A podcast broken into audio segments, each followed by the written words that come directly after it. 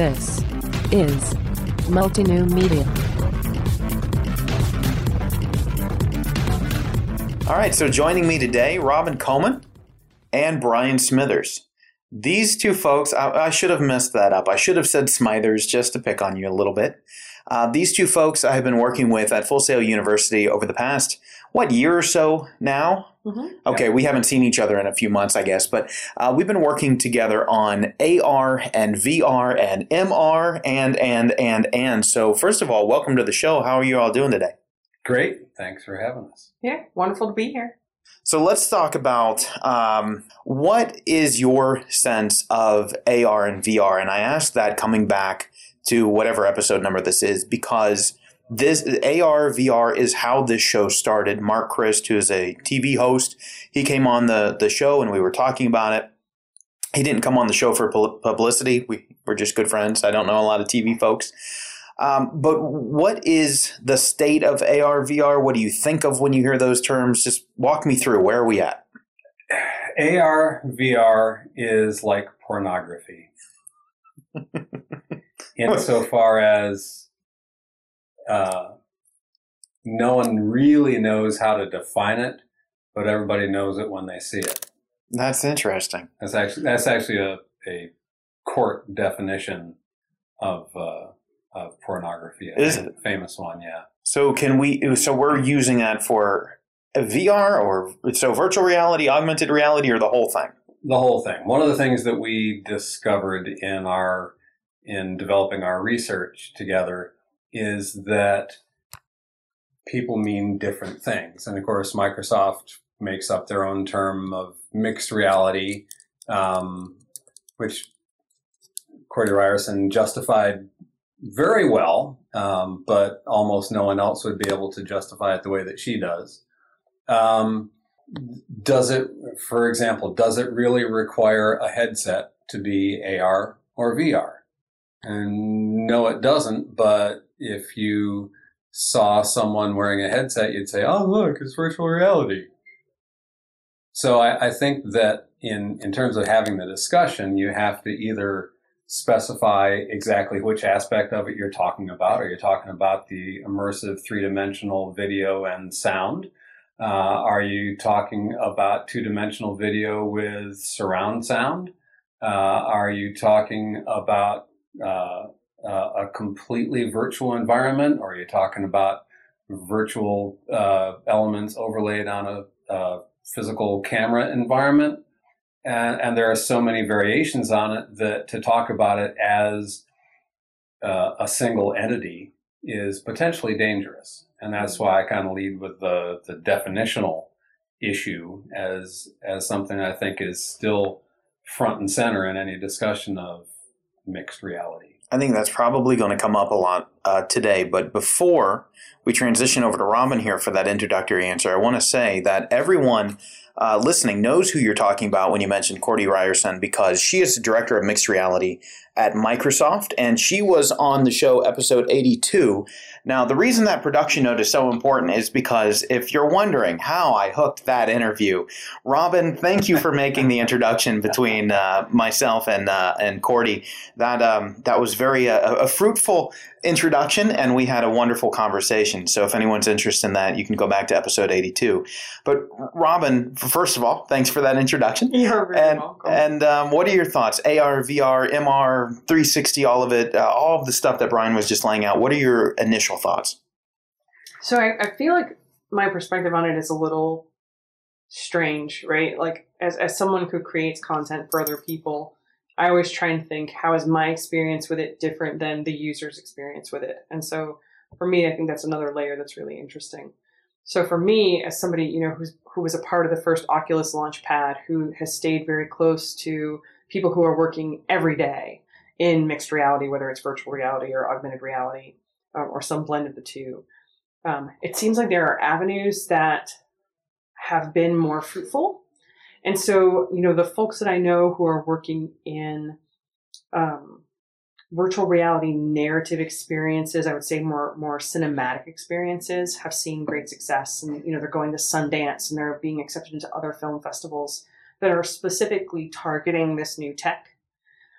I have other folks who are working, you know, in simulation, where again, the, these tools and techniques have been accepted use for quite some time, um, just because of the, the usefulness in really building that sense of training and the ability to repeat training in a real world scenario. I think the side that I'm closest to that sadly seems to still be in this place where it's struggling is gaming Mm. with mixed reality. Um, so I, I think that, again, thinking back to our poor consumer, um, there's not a ton that's consumer facing for augmented reality yet. Mhm. Right. That's, that's good. Although, you know, the stuff that Magic Leap has released, inter- like little snippets. Have they finally released anything, or is it all still promises? Because um, again, and I've mentioned this several times in multiple circles, that it's all promises, and everyone's kind of resolved themselves to not hold their breath waiting on it. So this week, and and maybe some of your listeners will be aware, is the Game Developers Conference Mhm. out in uh, San Francisco.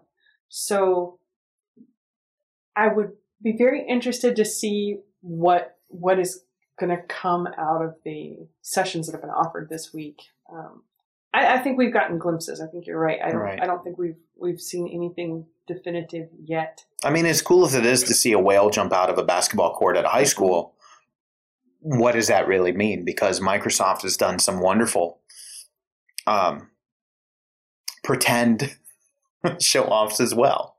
Now, uh, so with these opening introductions, right, with these opening position statements, rather, I think it makes sense to go into some introductions. Now, let's go reverse order for a moment. Would you mind telling people who you are so that we can make sense of these viewpoints and these positions, or, or at least the initial definitions we provided? Sure. Um, so, as Chase said, I'm Robin.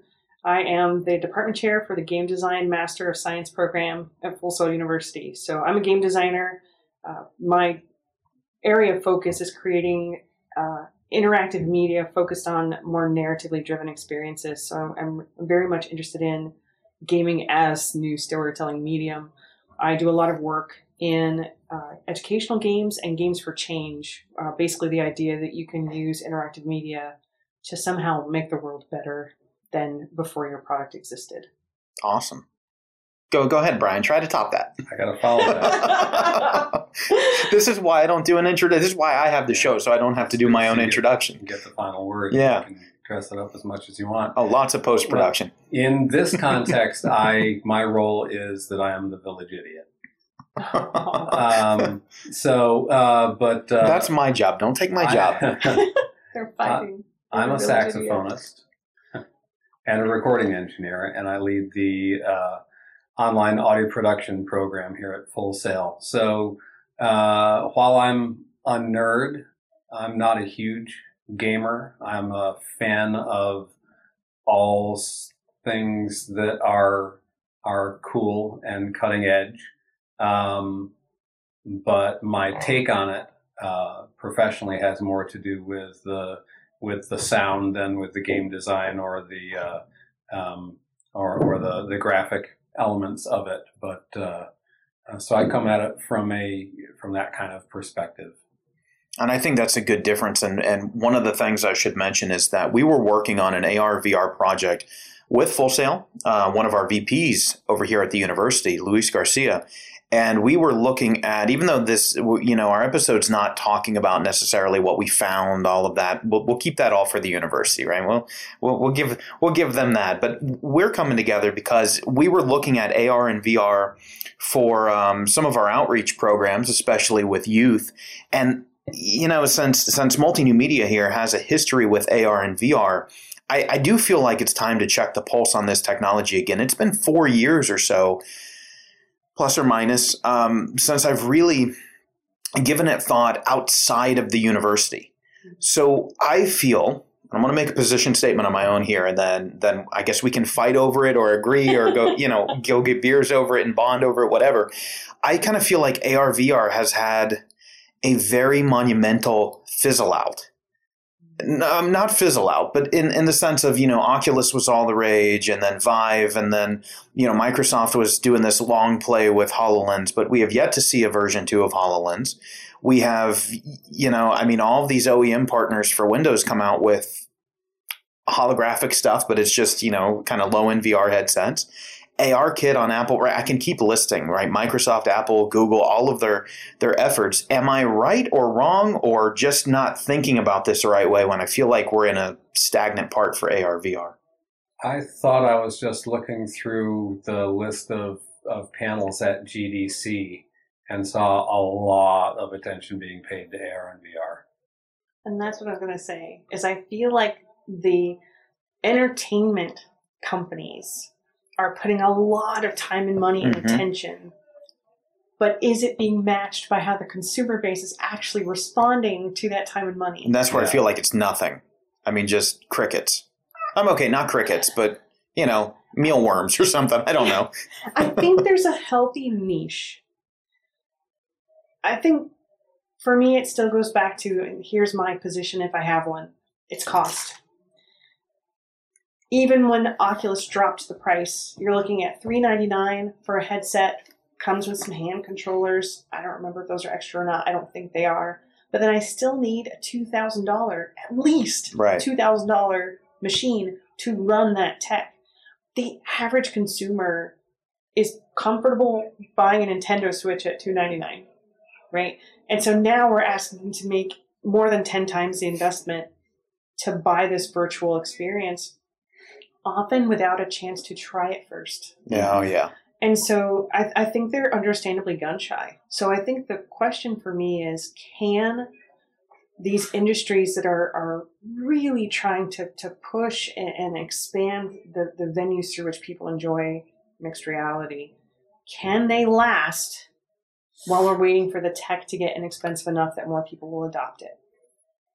That's the Mm-hmm. big question. And you mentioned to me off air at one point, what is it, one in 10 people or something get motion sickness from this and can't handle the even the current high end virtual reality? It's really common. It is it is so much easier to make someone sick than to keep what we call in, in the trade people comfortable, right? We Mhm. try not to use the word nauseous or vomit as much as we can avoid it. So can we maintain comfort in these virtual spaces? For me, the answer is almost universally no. Hmm. I love this stuff. I'm fascinated by it. I love to design content for it, and they call me the canary in the mine shaft because it is Hmm. so easy to make me sick really quickly. Yeah.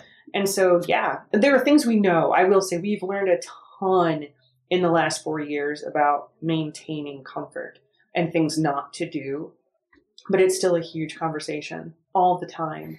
Um, how much movement is necessary? How much movement can you get away with? And it, it does require, especially for the gaming side, really rethinking just the, the foundations of what gameplay is supposed to be when you when you can't you know kind of take control of the camera and direct gaze when you can't have somebody just freely running around an environment because in reality they're sitting in a chair Yeah. And, and Brian, what about the sound component? Is there are you familiar with any research or any just experience that does surround sound and 3D sound, does that change somebody's perception of the environment they're in or the content they're listening to or engaging with? What what's the effect on people in terms of sound?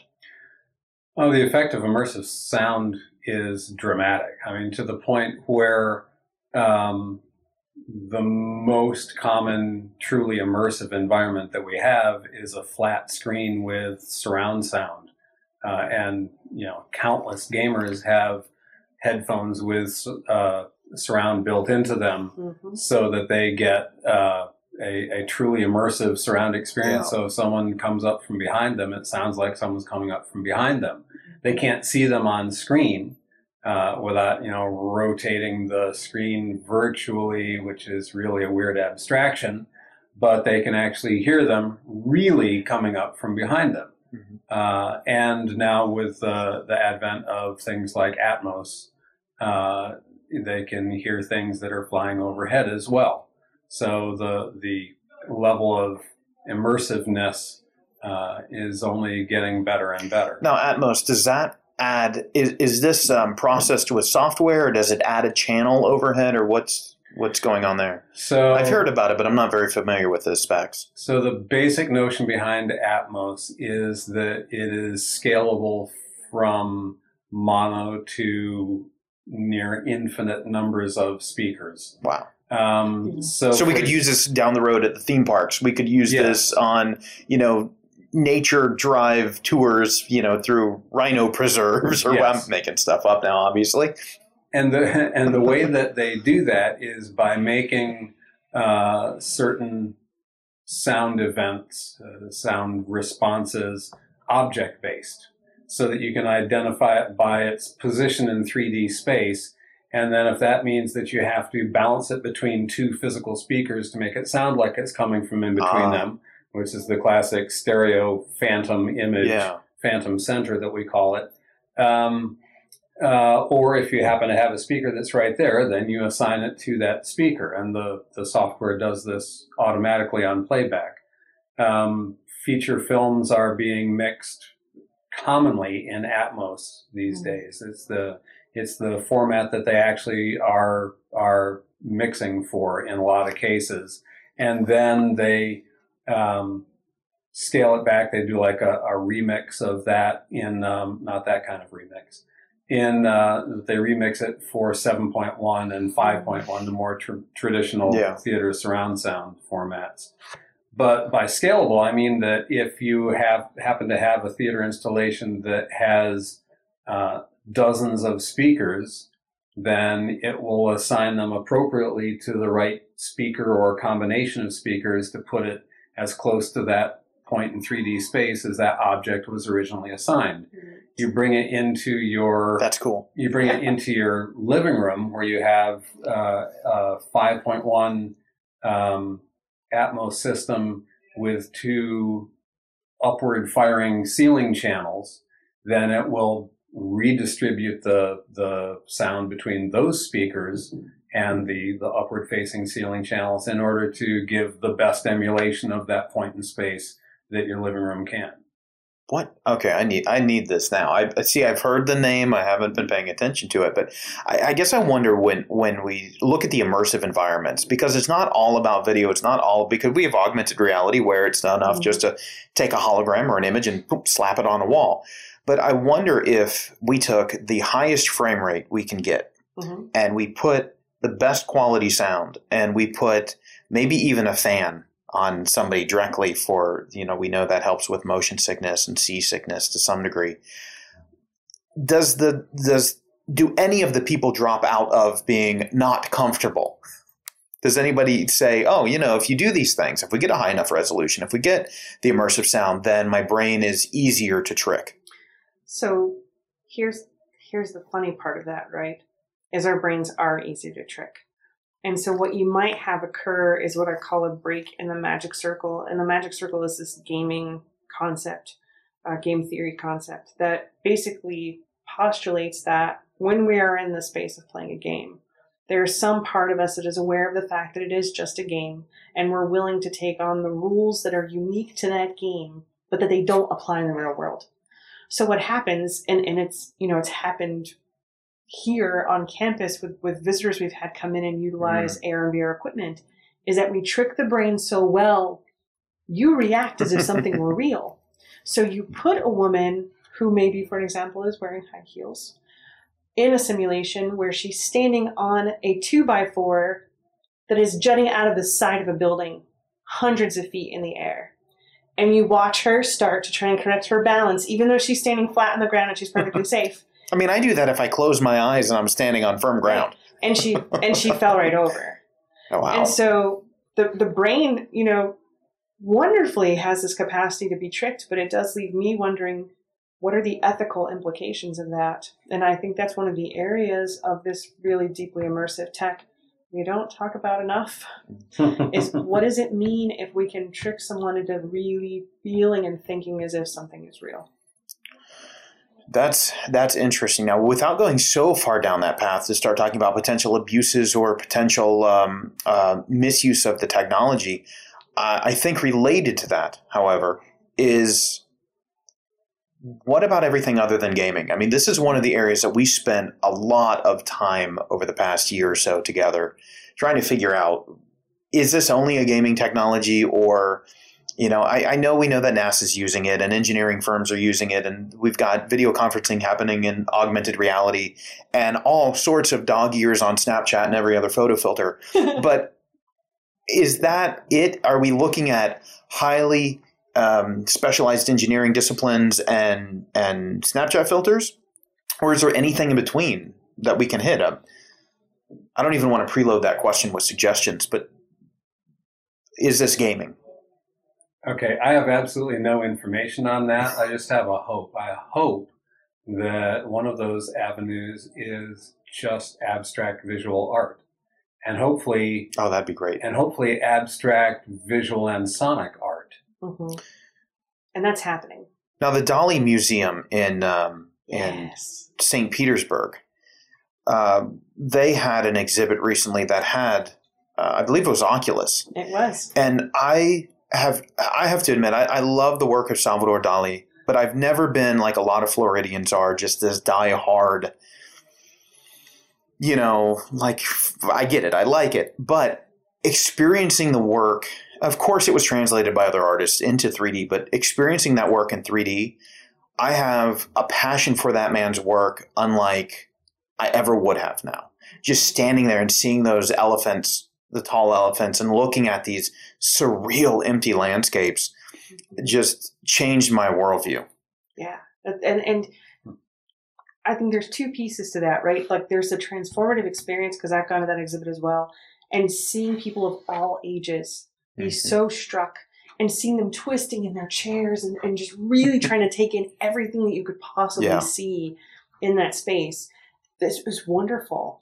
And then there's the other side of it that you brought up theme parks and we kind of skipped over. I think theme parks are, are one of the places where we could have a tremendous adoption Yeah. of mixed reality tech. But then I think hygiene. well, and, and that was we we spoke. Um, you know, I um, a couple of my friends, uh, one in particular, uh, buddy mine at Universal, and so when we were working on a project, I called um, a, a few people at Universal, and we spoke about that, and they directly confirmed that suspicion of yours. They, you know, they told us that the problem we have in this is how do we wipe down the headsets in between use and still maintain churn, still maintain um, whatever their industry term is. I, I should know this like the back of my hand, and I'm forgetting at the moment. I'm just blanking. But how do we the the capacity essentially? How do we meet capacity? And that, yeah, I don't. Yeah. I, I want it to be clean. exactly. and and we're not in a place where this is a disposable phenomenon, right? Like Right. you're not going to slap everybody into Google Glass and give them the same experience as if you put an HTC Vive or an Oculus on their head. And so then, you know, how do you discreetly clean things in between? And and maybe you do a rotation.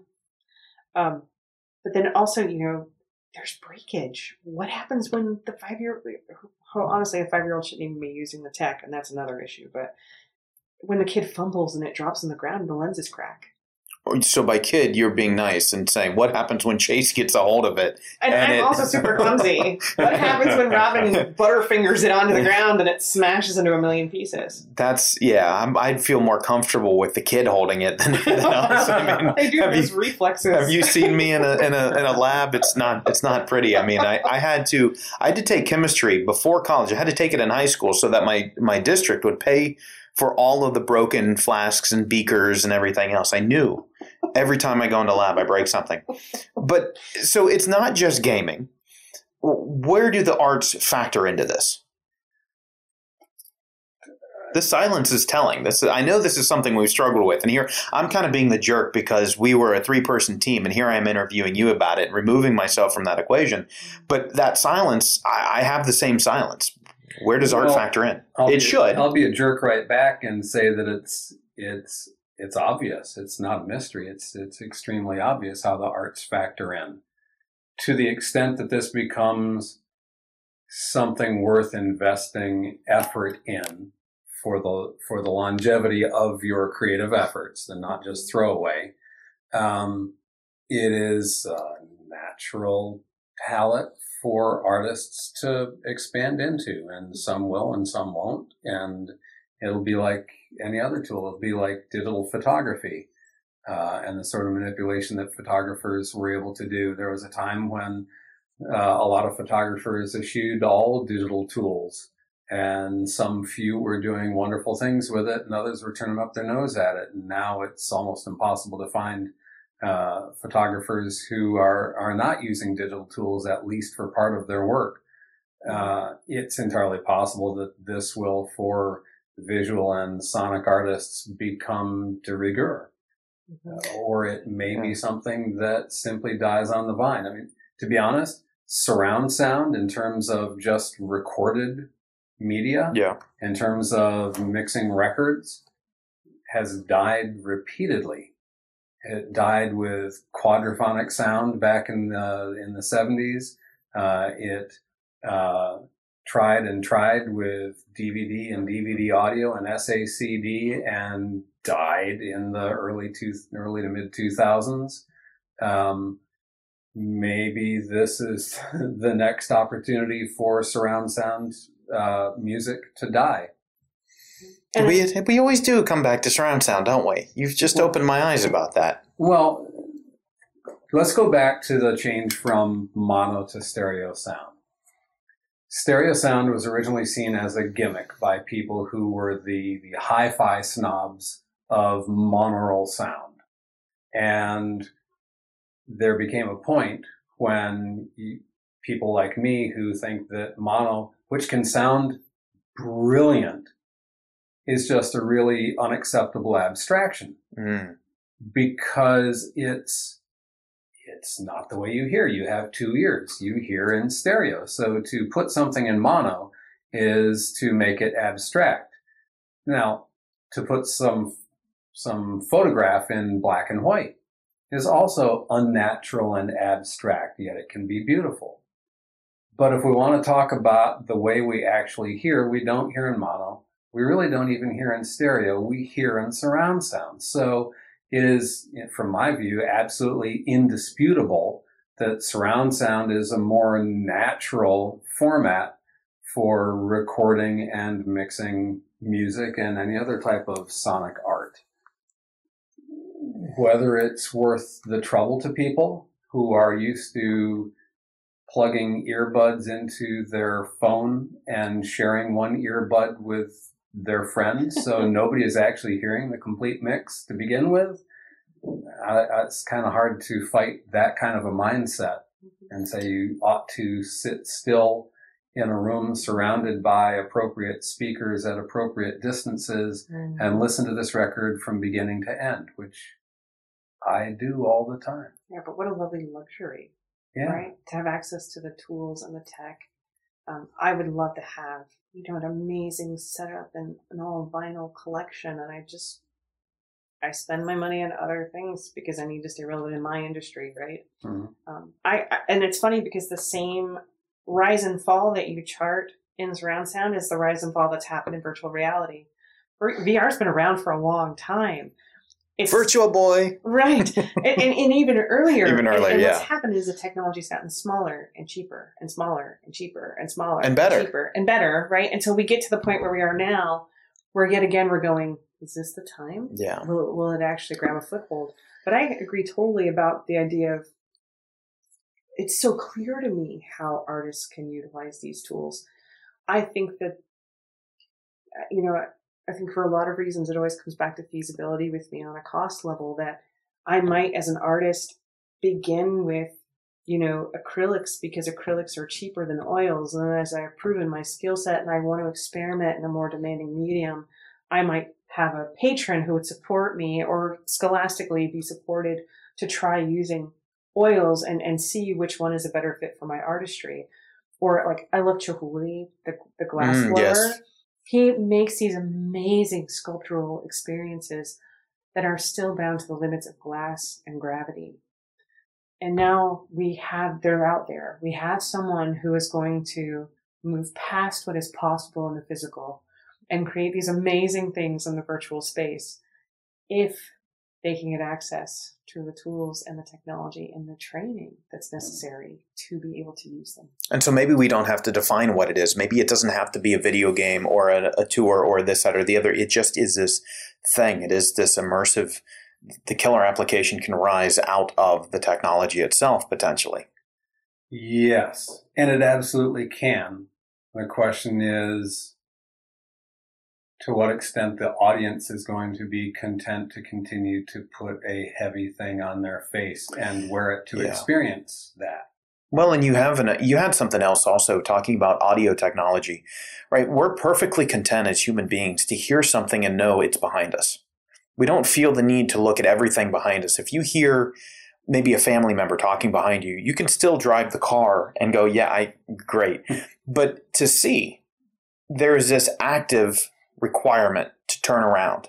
If you can hear but you can't tell who it is, maybe you know you're on a long drive, everybody in the family's asleep, but somebody's talking in the back seat. Who's awake? But we have to turn around to see that. Well, there's something beautiful about movies and television and this flat screen, whether it's 3D or not. I love 3D. Everybody else in the world hates it. But what, it. whether it whether it is or not, there's this thing of if we bring our eyes, right? If we do the same thing with sound or with vision that we've done with sound, now I have to look around. And I can't have a truly passive experience. And I think that's where a lot of people, especially in film, in storytelling, other than video games, where you know it may be more acceptable to be more active.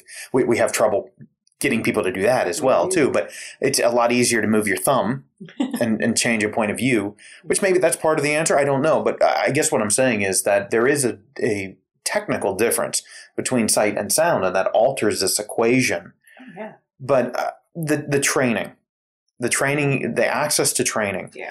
Let's say I'm a, a 15 year old. Mhm. I always like to put these scenarios out. Sometimes I'm a business owner, sometimes I'm a 10 year old. Let me be 15 today because I'm in high school. Let's paint Mhm. that picture. I have the technical competencies to where I understand these mediums and could get started with them, but I don't know where to begin.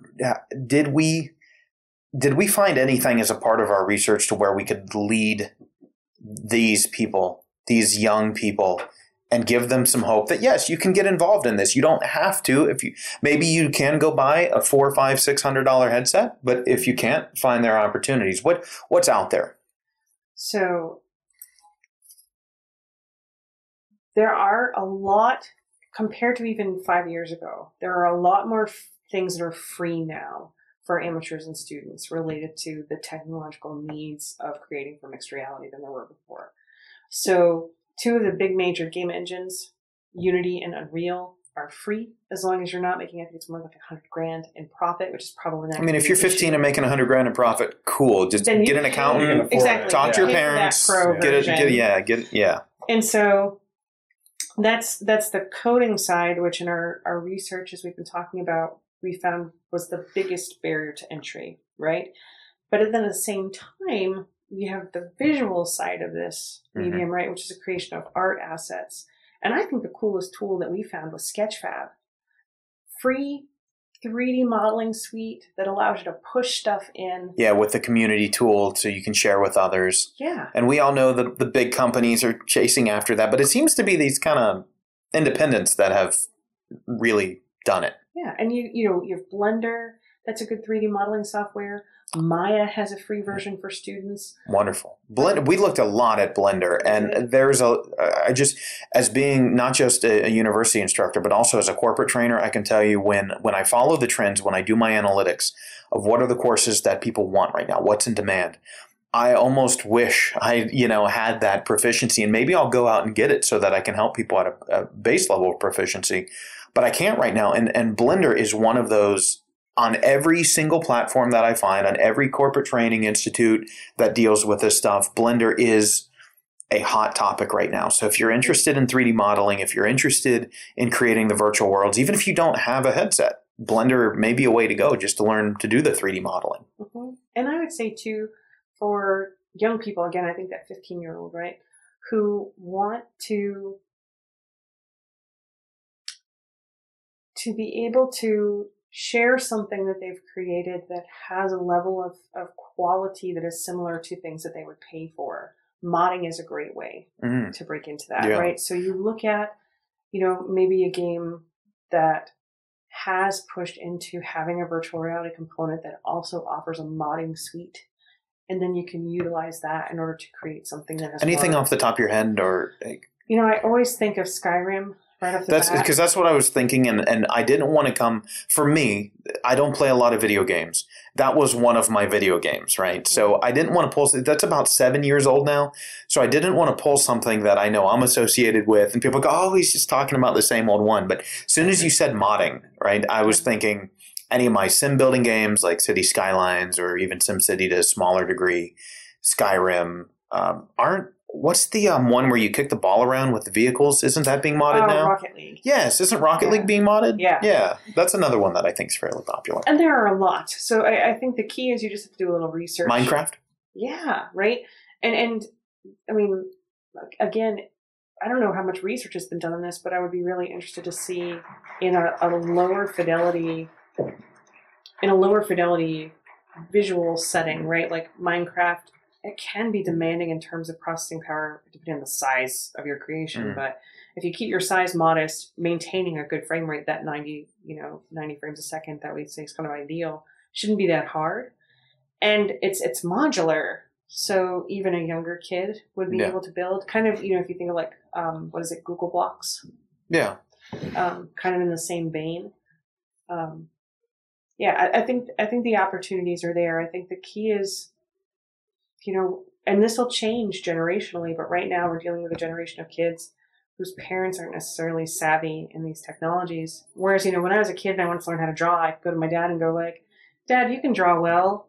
Help me draw better." How do you draw a giraffe? Exactly. Now it's like, hey, how do you model a 3D world? Like, And- I don't know, kid. Go right, ahead. And parents are like, uh, um, I don't know. Did you try Googling it? Like, and unfortunately, we still have the old mentality. Sometimes, if you are from our generation or any generation in the past, and you ask, "Well, how do I draw? You know, this animal or this building?" You might be told, "There's no money in that. Don't do oh, that." Yeah. right? And I think that we also are looking at a generation now that may be told, "Oh, video games or virtual reality." Mm-hmm. Or I mean, this is stuff we we work with, so we know that there's money involved. Yeah. But there's still that perception of, "Oh, you can't you can't make money in the movies, kid." Well, and, and now, you know, it's like, uh, m- I, I think like my spouse watches um, Drawing with Jazza, who's this like Australian guy. He's Never really seen this, but now I have to check it out. It, it's very corny, but he has this huge audience base that watches him draw, and he does contests where other people submit their work. So now you you know you can take on a career path that people would traditionally have told you you don't make any money, and open up a YouTube channel and Right. suddenly you know make your fortune. Then yeah, that's we'll save that for another. That's a lot more work than you just painted it as. But but that is the perception out there, and and you can there that track is available. But well, let's see, you're going to be working just as hard, if not harder, Oh, than absolutely. someone. There's a lot of work and there's a lot Yeah. of luck, which people don't like to talk about, but but it's reality. And timing is important too. Right. And and more and more we we've cracked more of the code to where we can get you there even if there's no luck we can get you to a maybe not the million and a half subscribers but somewhere you can make a living. So Brian, what about audio? If somebody's saying, "Look, maybe it's not the visual side of it, maybe it's not uh, the game side of it. I want to start making some 3D videos or do some audio." I know I was always really into um, the binaural audio, right? Doing all the the wave encoding, and I know very little, but I always loved it. Uh, So- where do people get to start in these fields? Uh, surround sound production is built into most modern digital audio workstations. Um, things like Pro Tools and Logic and and Cubase, all these things pretty much have it built in. In terms of actually being able to hear the output, if you don't have uh, surround speakers, uh, there are some solutions available. One of them that occurs to me that's pretty cost effective is um, uh, IRCAM, IRCAM, the the French uh, audio research entity, um, actually has a, a plugin that runs in Pro Tools and Logic that takes your discrete surround sound channels and does a psychoacoustic encoding to allow you to experience them on normal headphones. That's pretty neat. Nice. Yeah, that is Yeah. neat. Yeah. Uh, uh, Unity and or Unreal have similar technology built into their audio engines, uh, so that if you're if you've got a, a game that's got surround playback, it will play back in normal stereo headphones. So there are some options out there. uh, to do that. So if you created, you know, a 360 video, 360 video is more difficult because you would need the audio to respond, which means you've got that object-based model like uh, Sony Atmos, and that is harder to do certainly at any reasonable cost. Yeah, level. newer Mm. proprietary technology. Yeah. I'm sure we'll see some innovative developers coming up with something soon, or may, there maybe there's something out there that that's sort of in the um, the programming world we may not know about to get a facsimile of it, but but um, it seems like a couple of good suggestions here on how we can start everything from the graphic side with Blender and Maya to game development, Unreal and Unity, um, the audio side. Uh, you, you mentioned almost any any DAW seems to have that technology in uh, video editing suites. I've noticed even the ones that that are prosumer, you get you know 50, 100, 150 dollars. Everything from Corel to Avid to whoever else seems to have 360 editing these days, and some have 3D, but not not everybody. We're not talking about VR 3D. We're talking Right. about so, but but a lot of those. So whether I think that's the step as you figure out: are you into the video side? Are you into the modeling side? Are you into the mm-hmm. game and the storytelling? Are you into the audio? And with that, I'll say, I'm sure I forgot something because we've had a long journey here. From we worked on a project, we uh, that serendipitously overlapped with my podcast here, where we started about AR and VR, and we've we've gone through what it means to be AR, VR, 360, multi, uh, multiple, MR, mixed reality, to all of these things, to finally what some action steps are that we can take if we want to move forward with this. What am I forgetting? So one thing that popped in my head as, as we were talking earlier uh, was specifically related to cinematography, traditional cinematography, and the fear effect of losing control over gaze, losing Mhm. control over where your user is going to be paying attention. Which in a traditional film, you know, we do all these lovely edits and cuts, and we pan and we zoom and we control how you experience that that narrative moment. Steven Spielberg, who I have a lot of respect for, a few years ago, A little bit of credibility there. right, just a tad. Um, a few years ago, made a statement that that virtual reality was actually dangerous because of the lack of control and Mm. how much it could potentially change what audiences expect from visual experiences. I think there's room for both. That People still go to the theater and people watch movies and Well- people play games and watch television shows. I, I think there's room for traditional cinematography. Like there's times when I want that controlled experience Yes. and room for mixed reality experiences, but it is different. Um, but I will say, a lot of the psychological techniques that we use in games to control the player and get them going where we want them to go also work in VR. yeah, uh, you have a point there, and I, not not to make this run long, but it's I think it's really worth stating. I was never a gamer because I would get lost in the virtual world, uh, whether it was a platformer and you had to remember which way to go. If you had the two directional platformers, and uh, heaven forbid you're on a top top down view, something like Zelda, uh, lost. And then um, 007, remember when FPSs were becoming popular? I couldn't play. I would I would always lose because I couldn't remember the map. But then to to tell how addicted I was to it. Skyrim changed that for me. I still to this day have memories of being, you know, somewhere in that game as if I were there. Right? I'll walk through maybe one of the theme parks down the road and they have similar landscaping at, you know, this castle or that castle. All of them have castles now for some reason. So, right, I'll be at one of these places. I'm like, oh, I, I feel like I'm in Skyrim right now. or I'll see mount. Sometimes I'll see mountains and I feel it. So I- you're right. I think there's definitely room for all of it. Now there is one way. There's there's only one way to end this episode. And Brian, earlier you said that I have the podcast so that I can get the last word. Good sir, it is up to you to have the last word today because it can't be mine. I have no words to, to wrap this up satisfactorily because, as I said at the beginning, I am actually the village idiot in this company. Uh, We all are. it has- Well, no, has- not Robin, just you and me. it's been enlightening and, and terribly enriching enriching for me to uh, undergo this journey with the two of you, and uh, I'm I'm much better for it. I hope some of that has uh, has served your listeners a little bit.